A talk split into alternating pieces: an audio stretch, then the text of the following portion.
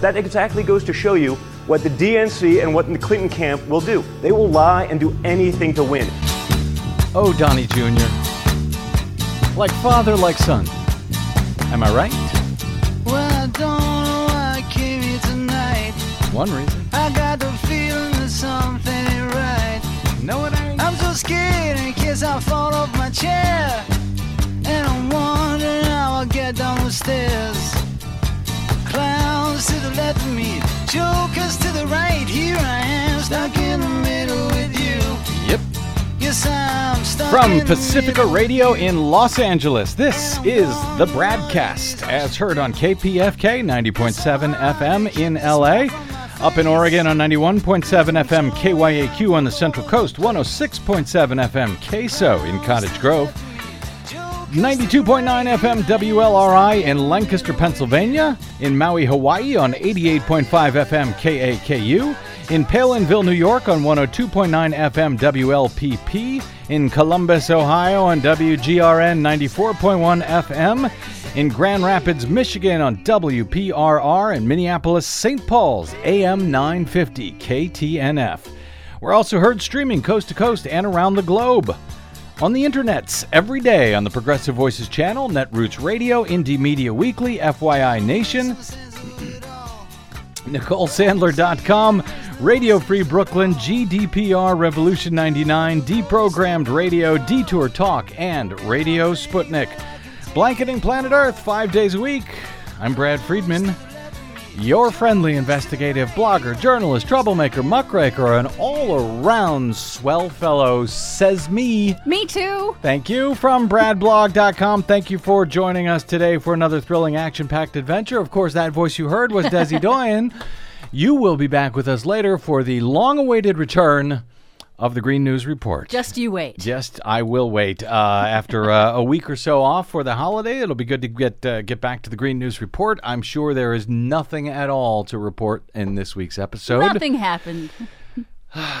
As we continue to swelter out west, record heat. Another record heat wave, third in a row. But don't pay attention to us. We've only been telling you, we've only been warning you about this for eight, nine years now on the Green News Report. Pay us no mind. Pay Desi Doyen Hey. no mind. Um, I got a bunch of stuff I want to get to here before we get to our guest, who I'm very excited to talk about, uh, talk with momentarily. Um, but uh, of course, you I'm sure have heard by now the news about Donald Trump Jr.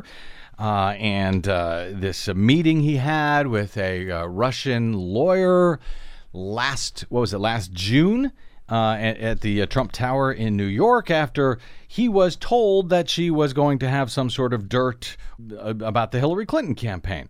And now he's released the emails showing how he was told by a friend or a business associate about this woman, about this attorney, et cetera, et cetera. Now, uh, I know a lot of folks out there have uh, questions about what Democrats have been claiming about this collusion, so called collusion between the Trump campaign uh, and Russia. I have similar questions uh, regarding the lack of actual hard evidence to support that. But in all of these cases, um, no matter what you think, no matter what Donald Trump thinks about this investigation by the special counsel, he still has to follow the rule of law.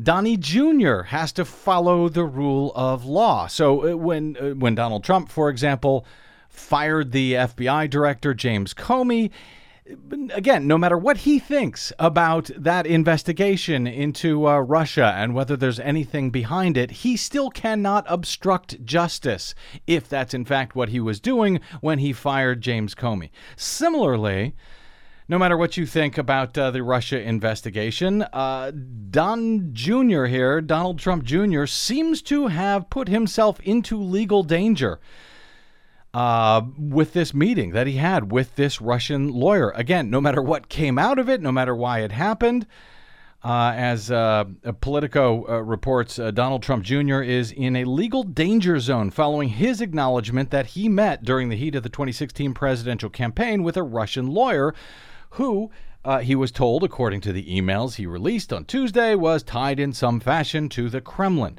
According to those emails, the lawyer wanted to deliver damaging information about Hillary Clinton's ties to Russia. Okay, that in and of itself is not illegal. But if she was Russian, if she was not American, if she was working as a foreign agent, all of a sudden we're in a completely different territory. Again, no matter what that information was.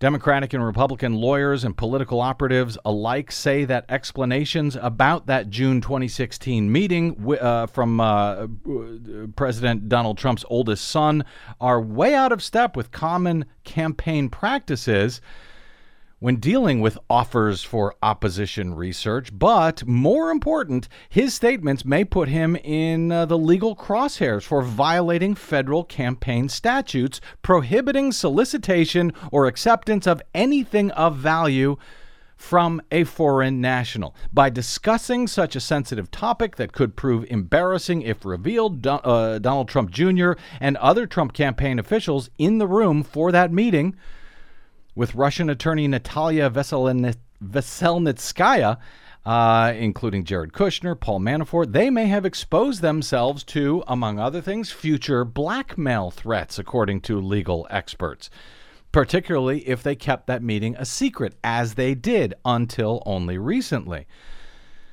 But they also may be in violation of actual uh, campaign law.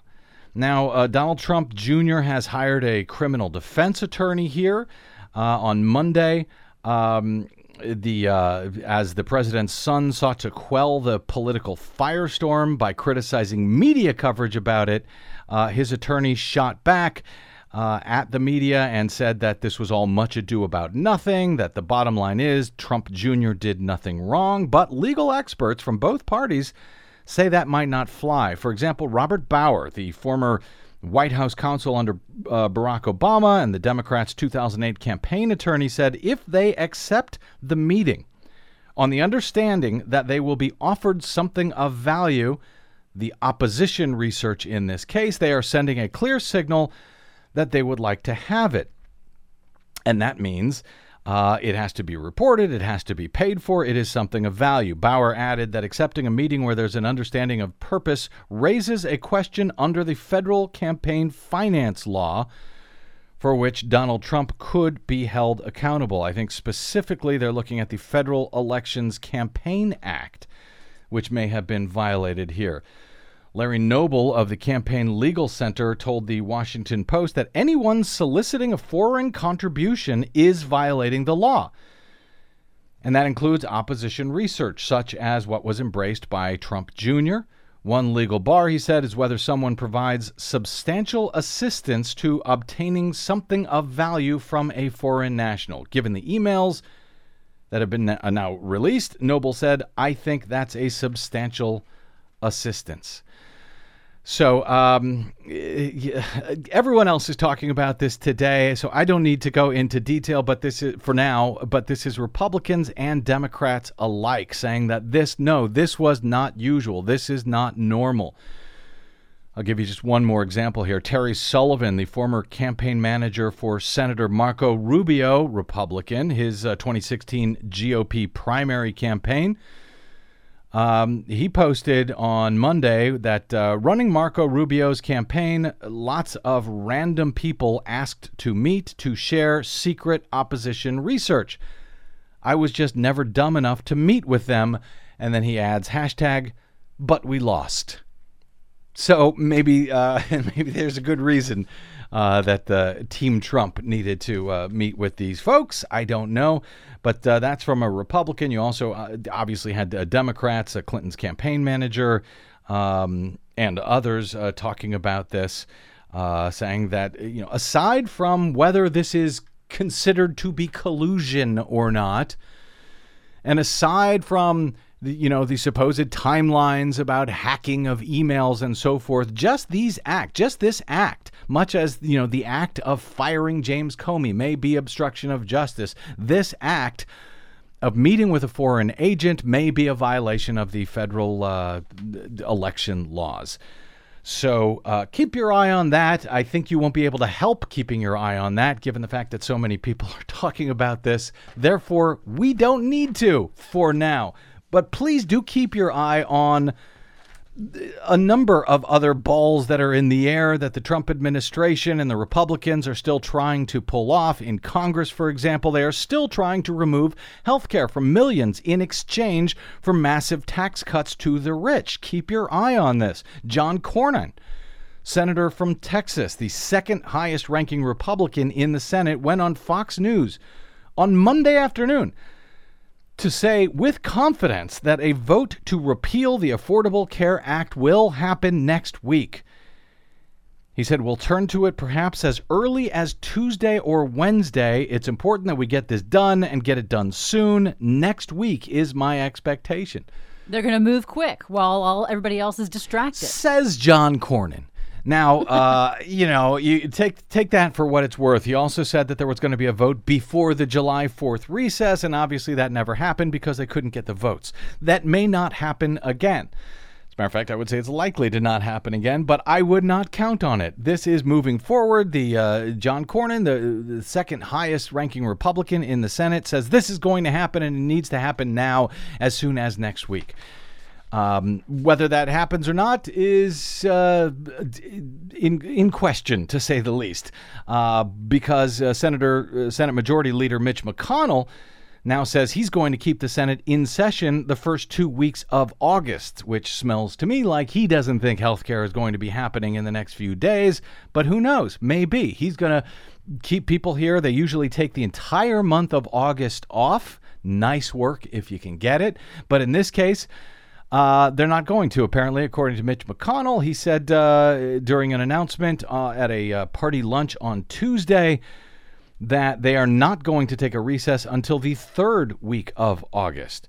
In a statement soon after that lunch, uh, McConnell said he wants to take up the annual defense authorization measure and address a backlog of nominations that he said have been mindlessly stalled by Democrats. That, despite the fact that there is no more uh, filibuster for uh, these uh, nominations, but it's all right. Blame the Democrats if you want. Whatever. Um, but that uh, they're mostly facing a daunting to do list that includes repealing Obamacare and raising the debt limit. Now, raising the debt limit, that shouldn't take long. All you got to do is vote for it, and it's done.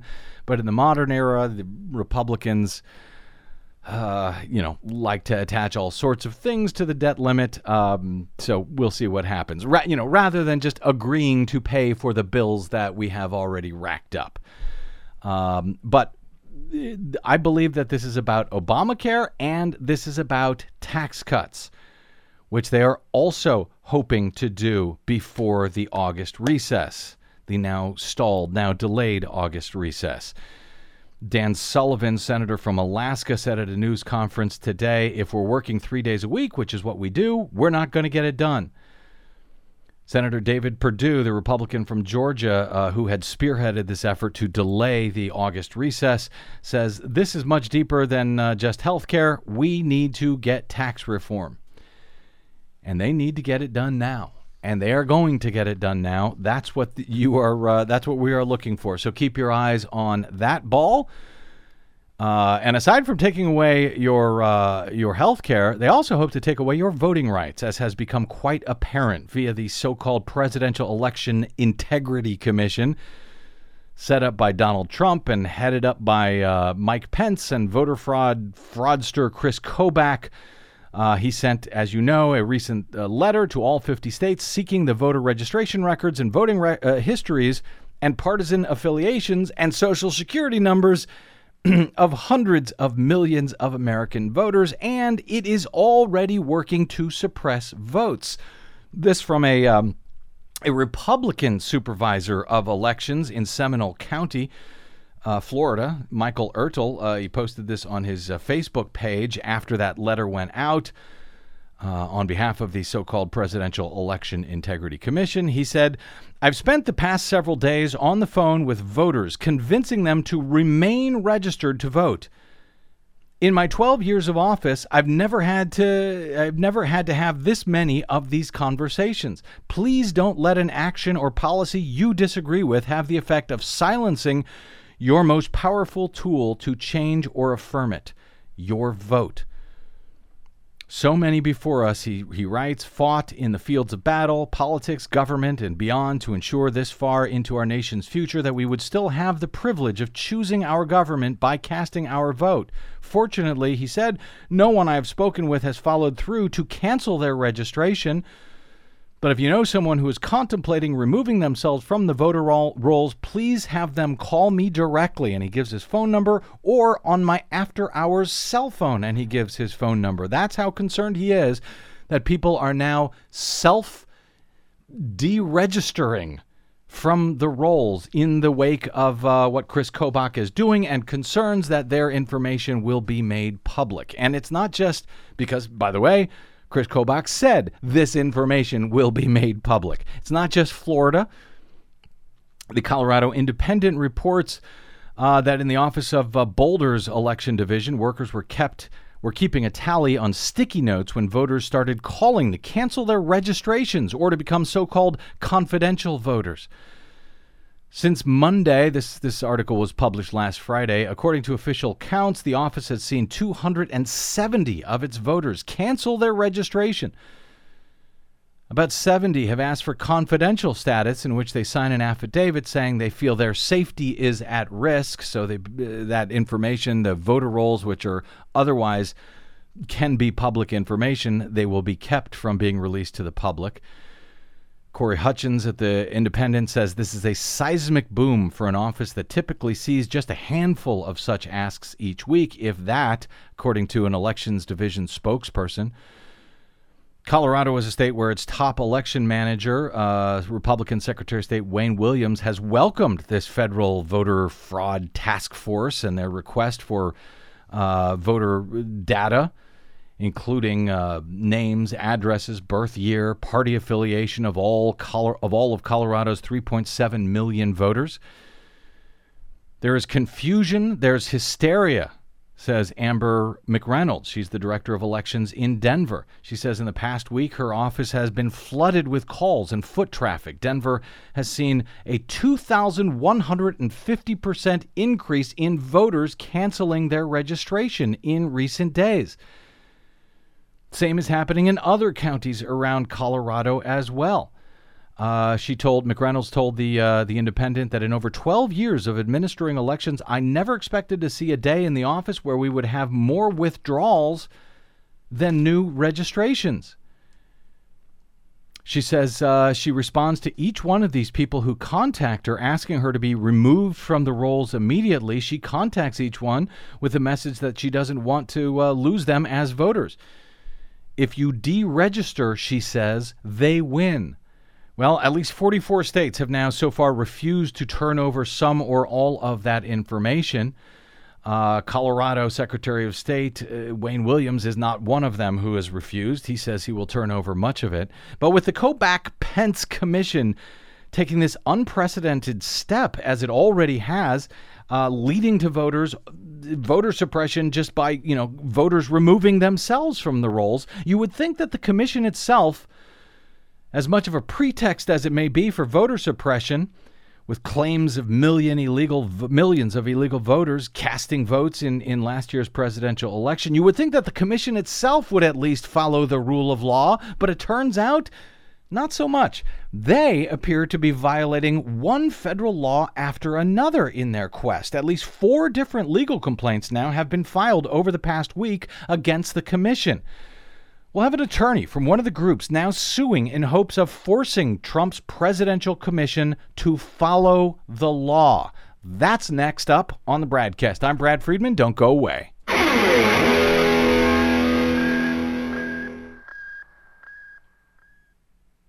Hi, this is Desi Doyen from the Green News Report and the BradCast, both brought to you without corporate or political influence. We rely on you to help keep us completely independent. Please drop by bradblog.com slash donate today and help us stay on your public airwaves. That's bradblog.com slash donate. You'll thank yourself later. I'll thank you now.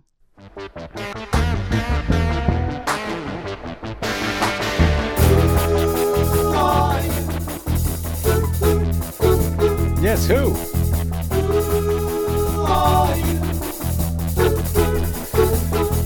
Chris Kobach really wants to know who you are and your birth date and your social security number and all the rest. Welcome back to the BradCast. Brad Friedman from bradblog.com. Uh, according to our friend Mark Joseph Stern over at Slate, on Monday, Donald Trump's so called Election Integrity Commission paused its collection of voter data in response to the latest in a series of lawsuits and complaints, a torrent now, in fact, alleging the controversial task force is breaking the law. That's right, the task force itself is breaking the law, according to all of these complaints. The commission, which is led by Vice President Mike Pence, and Kansas Secretary of State Chris Kobach recently asked every state for an immense amount of sensitive voter information including not only names, addresses, and birth dates, but also social security numbers, military status, etc. Stuff that would make identity theft, among other things, incredibly easy. Uh, in its rush to get that data from all 50 states, it seems the Commission has ignored any number of statutes and agency rules, uh, writes Stern, an oversight that could ultimately prevent the group from getting its hands on any of the information that it wants. Monday's abrupt halt in data collection is, according to Stern, a direct response to a lawsuit filed by the Electronic Privacy Information Center, or EPIC. EPIC alleges that the Commission is violating the E Government Act of 2002 which requires federal agencies to establish adequate data protections before collecting personal information using information technology. Specifically, an agent must prepare and publish. Uh, I'm sorry, an agency must prepare and publish a privacy impact assessment that explains its methodology, outlines how it would secure its data, and state whether the data would be disclosed to others. Epic claims that the Pence Kobach Commission has ignored this safeguard while storing voter records on an unsecured system that is not designed to protect personal data. By doing so, Epic insists the Commission has run afoul of federal law, and they have urged a federal judge to block the Commission from gathering any more data until it complies with the e Government Act. They have now, the commission has now voluntarily ceased at the moment until the, uh, uh, the judge in that case renders a decision on that request. But that's not all. Last Monday, Wendy Weiser of the Brennan Center for Justice and Larry Schwartztol of United to Protect Democracy sent a complaint to the Office of Management and Budget alleging that the commission is violating the Paperwork Reduction Act of 1980. Under the PRA, a federal agency must follow certain procedures uh, before sending an information request to more than 10 people. In this case, he sent it to, well, about 50 states. In particular, the, agents, the agency must explain why it's asking for the data regarding the public, weigh the benefits and burdens of its request, articulate its plan for conducting the request and storing information, and give public notice of its intention as well as accept commentary from the public. That process can take months, but at no point has the Pence Kobach Commission even gestured toward that compliance with the PRA, says Stern. But that is not all either. The ACLU and the Lawyers Committee for Civil Rights under law have both now filed separate suits against Pence uh, against the Pence Kobach Commission uh, on Monday, arguing that the task force is also violating the Federal Advisory Committee Act. What is the Federal Advisory Committee Act, or the FACA? And why would Kansas Secretary of State Chris Kobach, who is an attorney, and has made a career out of fraudulently claiming massive violations of law all across the country in what he describes as a voter fraud epidemic, why would he fail to follow basic laws like the E Government Act, the Paperwork Reduction Act, and the Federal Advisory Committee Act? After all, as uh, the only Secretary of State in the nation granted prosecute, prosecutorial powers, Kobach has thrown the book at a handful of Americans who voted in two different states, believing they were allowed to, or who were non citizens when they accidentally registered to vote, believing they were allowed to do so. If he's going to prosecute others for relatively small violations of law, largely committed accidentally or without these folks fully understanding the law of the land, shouldn't he understand the laws of the land before attempting to collect private data on millions of Americans? Especially since he's working on behalf of the presidency of the United States for a president who has claimed, without evidence, that anywhere from 3 to 5 million non citizens illegally voted last year. A charge, by the way, that Kobach appears to agree with. And why is he doing all of this anyway? What does he hope to accomplish, even if he can figure out how to accomplish it without violating one federal law after another? Here to help us understand some of those questions in this uh, entire fine mess is Theresa Lee. She's a staff attorney with the ACLU's Voting Rights Project, which was established in 1965 to work to protect the gains in political participation won by racial and language minorities following the passage of the 1965 Voting Rights Act. Theresa litigates voting rights cases throughout the country, which means she is plenty busy these days working on current challenges to voter registration, purge processes, discriminatory voter ID and registration requirements, and partisan gerrymandering, some of which uh, has been um, attempted and otherwise pulled off by Chris Kobach himself, who has faced the ACLU in some of these challenges. Uh, in any event, Theresa Lee, welcome to the BradCast. Uh, thanks so much for having me, Brad. Happy to be with you. Great to have you. All right, well, let's start with uh, with your complaint, or I should say, your latest complaint against uh, uh, Kobach. Uh, and the ACLU uh, has so far won a lot of those cases against Kobach. I, I think four different times concerning his proof of citizenship uh, requirement in Kansas. But this latest suit against him uh, and the so called Presidential Election Integrity Commission uh, what is the Federal Advisory Committee Act that the ACLU is uh, now charging that Kobach and the commission have violated? So, the Federal Advisory Committee Act is a law that was designed largely to ensure public accountability. What are these uh, advisory committees doing? How are they doing it? Mm-hmm. Uh, courts have described the act as opening up to public scrutiny the manner in which the government is seeking advice from potentially private individuals and basically anyone who's not an employee of the federal government. So these are this is not uh, specific to, uh, to to voting or voting rights necessarily, but this is really any sort of committee or commission that is set up uh, by the federal government, or certainly in this case by the uh, by the executive office, by the president. Correct, and so it it could p- apply to any topic mm-hmm. whatsoever if it's any committee of any kind established or utilized by, in this case, the president. It might be an agency head in some other case that was created in the interest of obtaining advice or recommendations for the president. And that's the way that the uh, the so-called integrity uh, election integrity commission was styled uh, I would suggest that it was uh, created really to sell President Trump's lie that he won the 2016 popular vote and isn't actually interested in advice or recommendations, um, but is more interested just in legitimizing that claim. Well, we'll get to uh, we'll get to some of those points in a, in a moment, but I'm trying to figure out. So, this Federal Advisory Commission Act, how did they specifically violate uh, this act? What would what would they be required to do under this act that they have not? Sure. So there's there's two main provisions that we're um, seeking to to enforce in our complaint.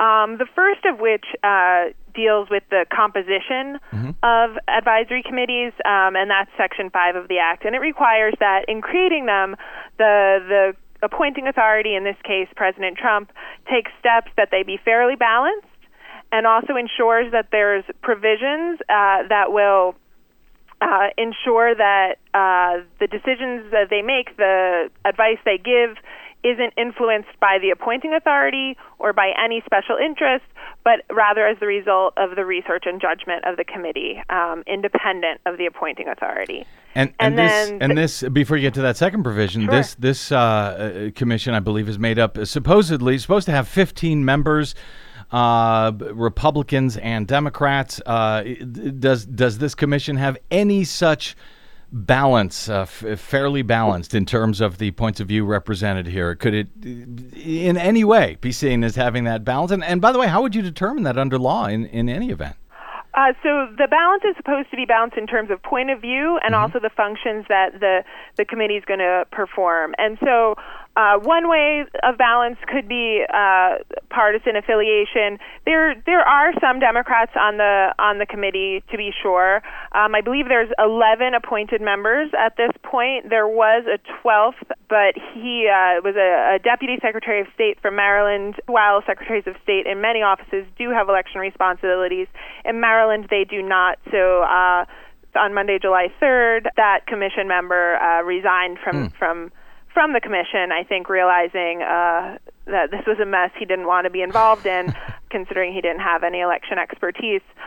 As it stands, um, at least four of the original six appointees have long records of exaggerated claims of, of voter fraud, exaggerated claims of supporting the president's assertion that he won the 2016 popular vote, and then just yesterday afternoon, there were two additional appointees to the commission. Uh, one being J. Christian Adams, who was uh, a mem- who was a member of the Department of Justice Voting Rights Section during the um, politicized years under under President George W. Bush. Um, and that politicization was sort of well documented by by an internal investigation there. And so there's, And- I mean, there's only two. Or no, there was. A, you said there was a second one who was appointed yesterday as well.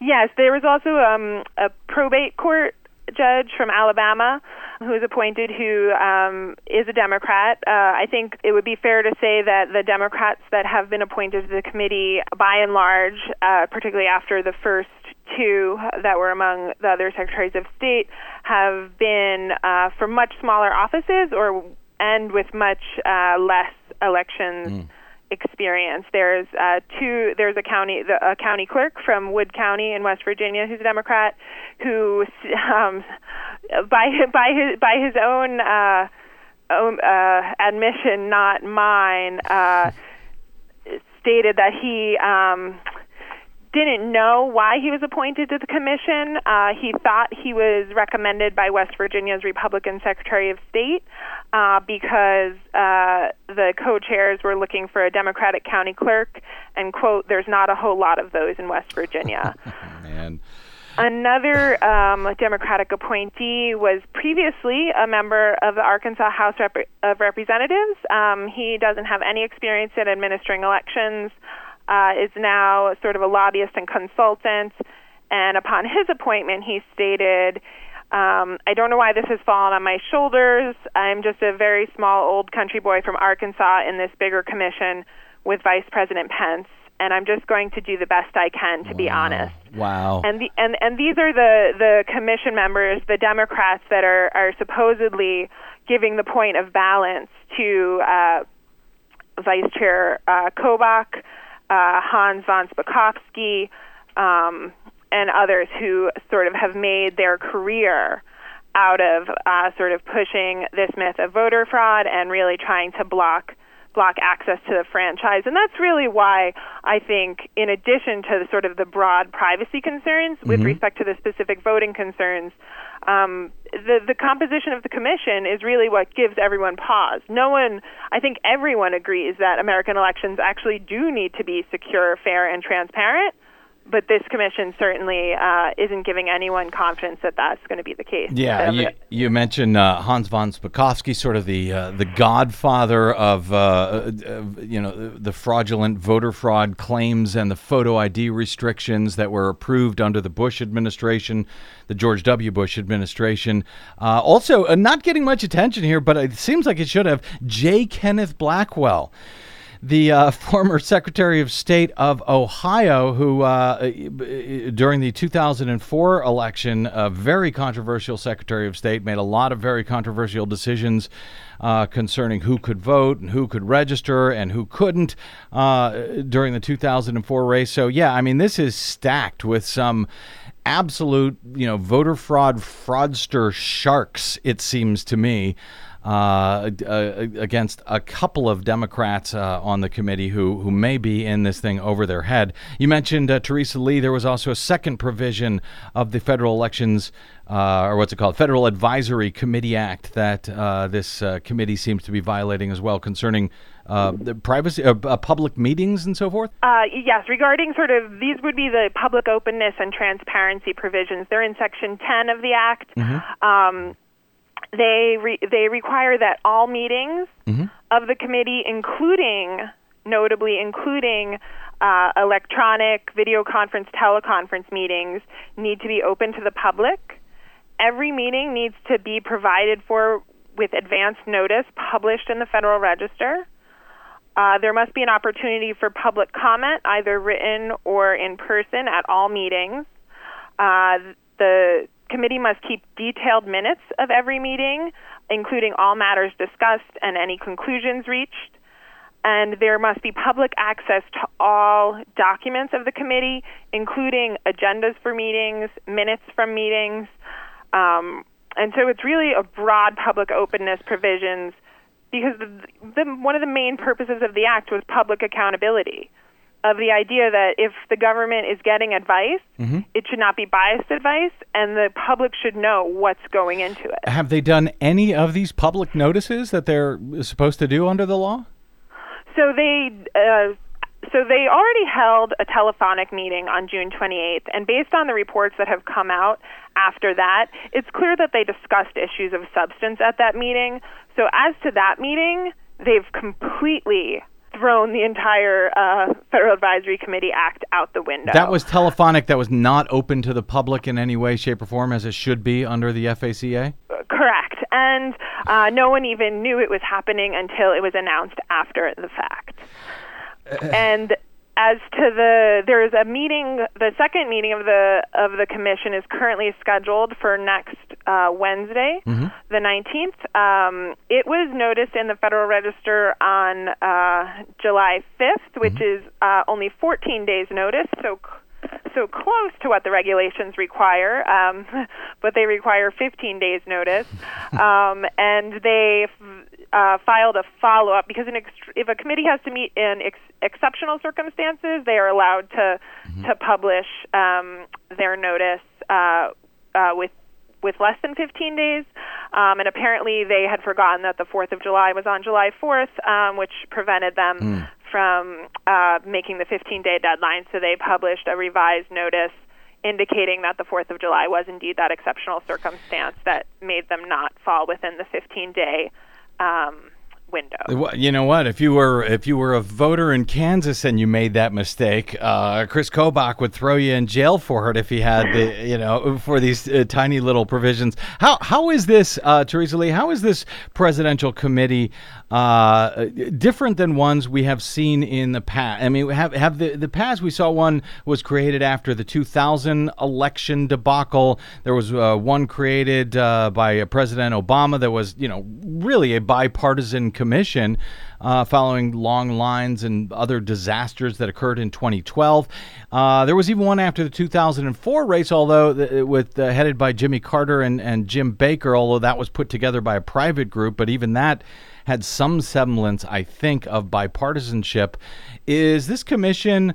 unlike those, unlike any that we've seen before for something like this? Yes, I would. I would say just the fact of the the co-chairs not being uh, balanced in in party affiliation sets it completely apart from all all of the ones you mentioned. For uh, example, obviously Carter Baker was based out out of American University, but obviously President Carter and then uh, Secretary Baker uh, were a Democrat and a Republican, both highly, highly respected uh, men. I think on on both sides of the aisle.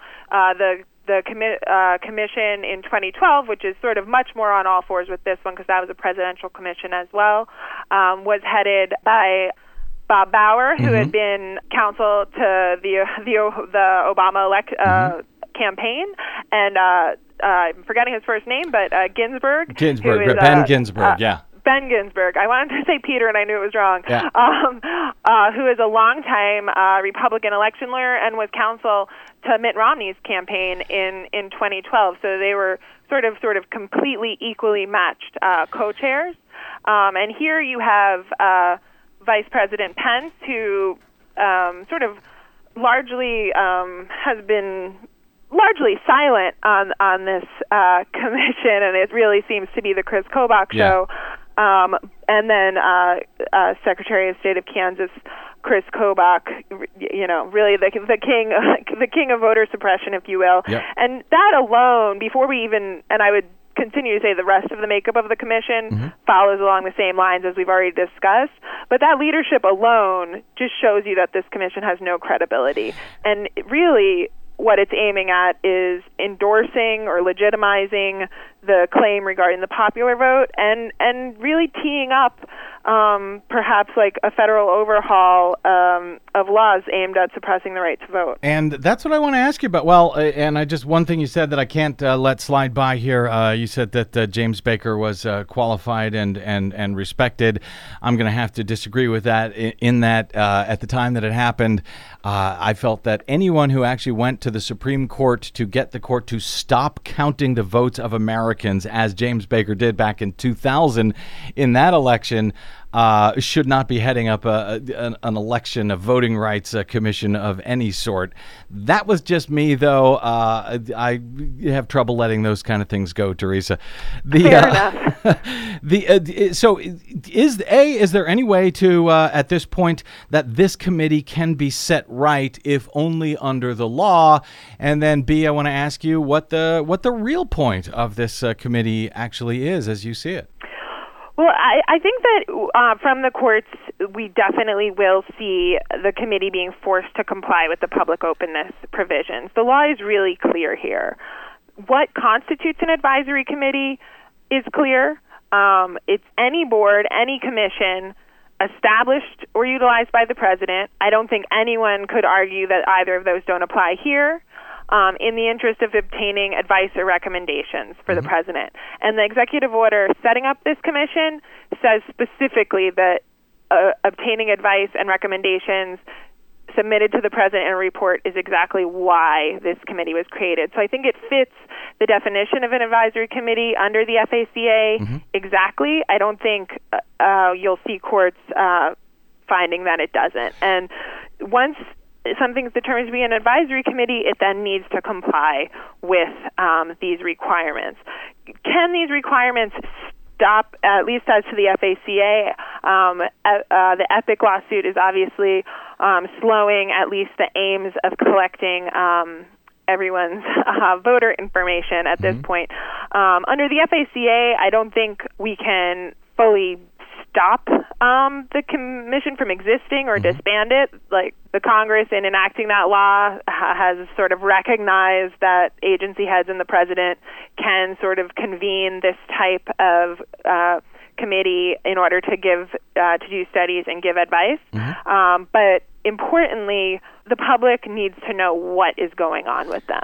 Well, so what is going on with him? What's the real? I mean, we know that Donald Trump really doesn't understand any of this. He just sort of repeats whatever nonsense he hears about, you know, phony voter fraud claims on Fox News. But Chris Kobach is not dumb. I don't think. I believe he knows what he's doing. Correct me if I'm wrong there. So I think he knows what he's doing. So what's his game? What is he really trying to do here? And uh, and does this have something to do with the National Voter Registration Act, as some believe he's trying to undermine uh, with this commission, as you see it, Theresa? Uh, yes, I would agree that uh, Secretary Kobach knows exactly what he's doing. And so I think the data request tells us a lot. The fact that they're trying to get data for every state in the country, and then Secretary, uh, excuse me, uh, Vice President Pence spokesperson confirmed, I believe it was on July 5th, that the their plan that they had already had made decisions, they had plans for this data already, that they intended um, to check it against uh, already existing federal databases of of different people's information. They haven't confirmed which databases they intend to use, uh, but but they obviously are going to be comparing the the voter rolls against each other, uh, and that sort of speaks to uh, Chris Kobach finally getting his hands on the data for all of the states that are not part of his interstate cross-check system. Um, and then also against the federal databases. And he, for people who don't know, the cross-check system is uh, a system that he oversees, uh, which a number of states participate in, where they supposedly compare uh, voter registrations to see if uh, people are registered in more than one state. The problem is they do apparently a terrible comparison, and they put out something like 200 false positives for every one double voter that they actually find, uh, according to one recent study. So now he's going to get his hands on the federal, uh, you know, a lot more uh, databases, federal databases. I guess he wants to get the data of every voter. W- what does he hope to accomplish here? I mean, they can't purge voters from the federal level, right? That's done at the state level. So what would he be able to do, uh, even if he has uh, gets his hands on all of that data and all of those databases? So I think what he's trying to do is push the same narrative that he pushes uh, with cross-check. They do not admit the huge problem with false positives. Uh, that study you referenced uh, showed that for um, list maintenance in one state that they reviewed, 99.5% of the supposed matches were false positives. And so they plan to say that there are that many double voters and double registrants when in fact they're matching John Smith, who really does live in Massachusetts, mm-hmm. with John Smith, who really does live in Alabama. Uh, there, there simply are no, a number of people who do have the same names and birth dates. Uh, there are also other issues with sort of when you're matching across databases that mm-hmm. aren't sort of of the same database, there's inconsistency in the way data is collected and formatted that can give you um, problems with false positives, as well as sort of like other just sort of minor inaccuracies in in data entry.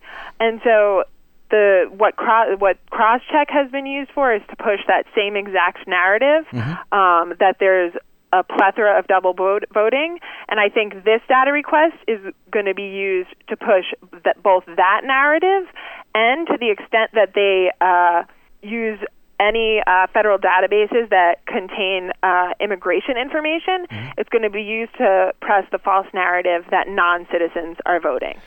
And uh, I got just a minute or two here, uh, Theresa. If they have the access to all the databases that they want with social security numbers, with immigration status, and so forth, uh, can't they do a lot more accurate cross checking, so to speak, um, with, with those records and uh, I mean, we do have uh, an issue where, you know, well, for example, people die, and after they die, they don't bother, they don't have the courtesy to call the county clerk and tell them they are dead, so they remain on the list. People do move from state to state, and, and they don't, you know, remove themselves from another state. Is is there any good, any upside here uh, to helping to clean out the voter rolls? that you know do have a lot of so-called deadwood on them, or is this just really a nefarious purpose to try to do things like undermine the National Voter Registration Act and the and uh, uh, and the Voting Rights Act and so forth?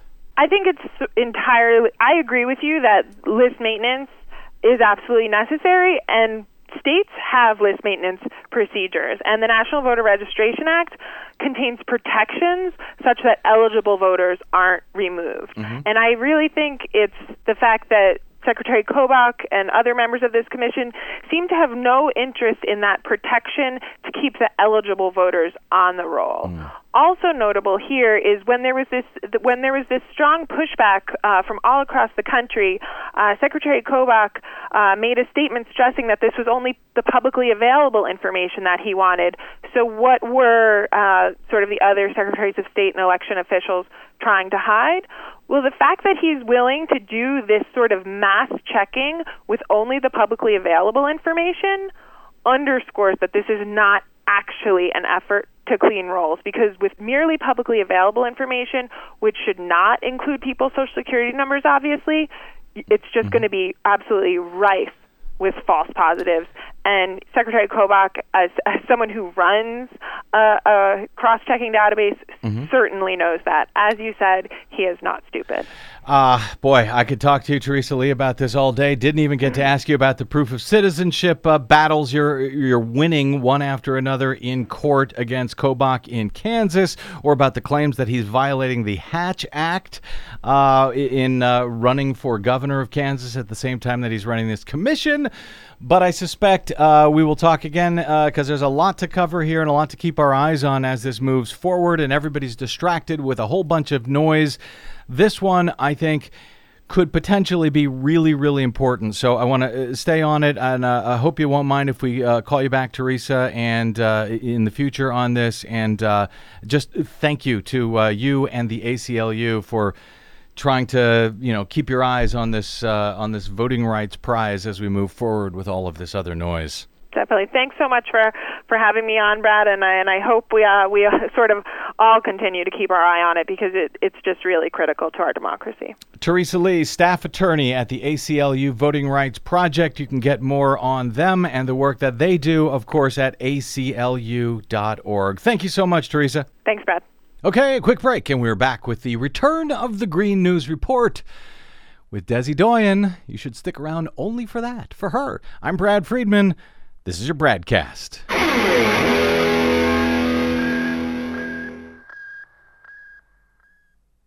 Hey, this is Brad. If you haven't noticed by now, it's no easy feat finding facts, real facts, not alternative facts, over your public airwaves.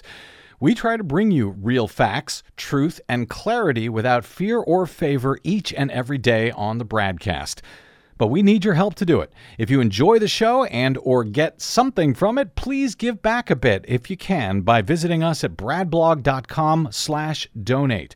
Your support helps Desi and me continue to bring you real, independent, progressive news five days a week over your public airwaves. We simply can't do it without your help, and that help is needed more now than ever. Please stop by bradblog.com slash donate today to make a one-time donation or even better, automated monthly support. It'll take you about 60 seconds, and you can rest easy knowing that we'll be here every day making sense of it all, or at least trying to. That's bradblog.com slash donate, and thanks.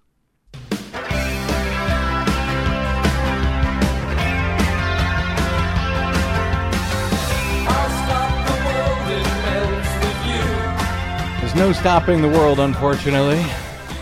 So we're we're stuck with the melting part. Yeah, we are. Welcome sadly. back to the BradCast. Brad Friedman from bradblog.com. Uh, all right, well, we're running late, so I guess we better get to it, right? Our latest Green News Report. G20 summit has ended in Germany with US President Donald Trump isolated on the issue of climate change. The world moves forward on climate change as Trump retreats. Why don't we have a, a red team approach and, and, and let the scientists and listen to what they have to say about it? But that's exactly how science works. Trump administration announces red team effort to question climate science. Court rejects bid to roll back methane emission rules. Volvo to make every car model electric. Plus, Look, it's up to you and it's up to me and tens of millions of other people. California's green governor trumps Trump with global climate summit. All of that Trump trumping and more straight ahead from bradblog.com. I'm Brad Friedman. And I'm Desi Doyen. Stand by for six minutes of independent green news, politics, analysis, and snarky comment. Trump's presidency is basically like global warming. Every week is the worst week on record. And the Republicans are also trying hard to deny it. Ouch! Yes, they are. No denial here. This is your Green News Report.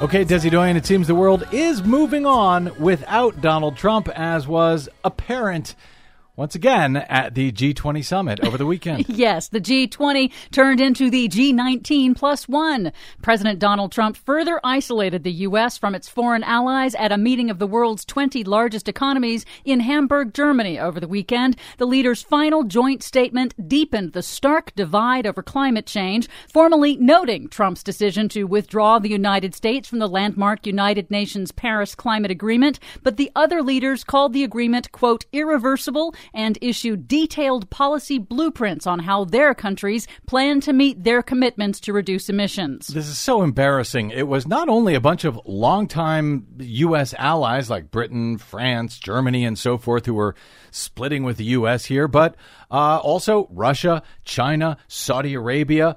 All of those guys were all together. The U.S. was all by itself. In a press conference, British Prime Minister Theresa May tried to leave the door open for President Trump. When I brought it up with him, what I did was encouraged him uh, to, to bring the United States back into the Paris Agreement. And I continue to hope that that is exactly what the United States will do. Good luck with that. But fears that Trump's recalcitrance might erode the Paris Agreement and give cover to oil exporting countries increased on Sunday when President Erdogan of Turkey announced that his country will not be ratifying the Paris Agreement, although some observers said that could be his attempt at leverage to receive more international energy transition funding. Here in the U.S., scientists have universally condemned Environmental Protection Agency Administrator Scott Pruitt's announcement that he will launch what he calls a red team analysis to formally challenge mainstream climate science. The scientist said such critiques are already embedded in climate science, and they warn Pruitt is trying to bypass the peer review process and elevate climate science deniers in order to delay action on climate change. Well, good. Let them challenge it. Let them have their red team, blue team exercise. Make it public. And then we will see how the red team appears to be failing. Pruitt also announced that red team shortly after meeting with coal baron Robert Murray, a Trump campaign contributor who's also suing comedian John Oliver of HBO for defamation, claiming a segment that mocked him has been detrimental to his coal business. My God, this world is insane. Meanwhile, extreme weather impacts escalate across the world. In Siberia, forest fires driven by extreme heat and high winds are said to be the worst in 10,000 years. Across the American West, another record heat wave with high winds sparked numerous fast moving wildfires, including one near Santa Barbara, California, that trapped nearly 80 youth campers before they were safely evacuated. And parts of the Great Barrier Reef in Australia have now been officially declared dead due to high ocean temperatures, and scientists say they are unlikely to regenerate. But some good news. The D.C. Circuit Court of Appeals rejected a Trump EPA attempt to delay a rule for cutting methane emissions from new oil and gas wells, meaning that oil and gas companies will have to comply and reduce methane emissions on all new wells. But it's only a temporary victory for clean air. Administrator Pruitt is still trying to rewrite and weaken those rules. Swedish car maker Volvo Car Group is taking the plunge, announcing that starting in 2019, every model sold by Volvo will, at a minimum, be at least partly powered by an electric motor and battery system, whether hybrid or pure electric. And finally, a defiant California Governor Jerry Brown is charging ahead, announcing that his state will host a global climate summit on climate and environmental action in San Francisco in September 2018. Yes, I know President Trump is trying to get out of the Paris Agreement, but he doesn't speak for the rest of America. We in California and states all across America believe it's time to act. It's time to join together, and that's why at this Climate Action Summit, we're going to get it done. Go Jerry Brown. For much more on all of these stories and the ones we couldn't get to, please check out our website at greennews.bradblog.com. Find us, follow us, and share us worldwide on the Facebooks and the Twitters at Green News Report. I'm Brad Friedman. And I'm Desi Doyen. And this has been your Green News Report. California